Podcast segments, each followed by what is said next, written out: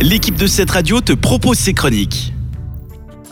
Chers amis et amis de cette radio, on se retrouve avec les chroniques de Fred de tous les lundis et les mercredis sur ta radio.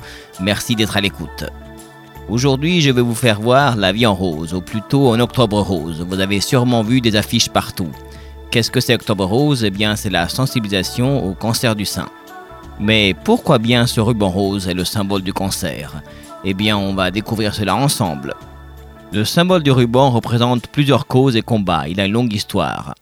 La première femme à avoir fait d'un ruban le symbole d'une lutte est l'américaine Penny Langen, qui voulait sensibiliser ses concitoyens pour demander la libération de son mari, otage en Iran.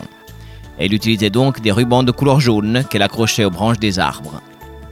Dans les années 90, dans la lutte contre le virus du sida, le symbole du ruban a été lui repris en le colorant tout simplement en rouge, couleur de la passion et du sang. À la même période, une américaine, Charlotte Haley, distribuait des rubans de couleur pêche en accompagnant les accompagnants d'un texte sur les besoins de la recherche contre le cancer.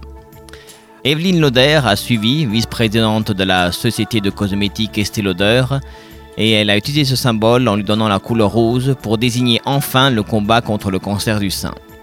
Et c'est depuis 1994, la couleur rose est également devenue le support de différentes manifestations de sensibilisation pour combattre le cancer du sein, avec notamment le mois Octobre Rose.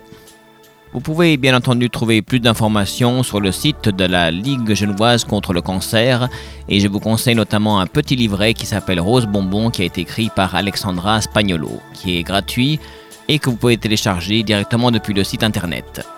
Sur ces bonnes paroles, eh bien, je vous souhaite un joyeux mois d'octobre, une superbe période d'automne. Restez branchés sur ta radio, on continue avec de la superbe musique. À la prochaine avec les chroniques de Fred. Bonne journée.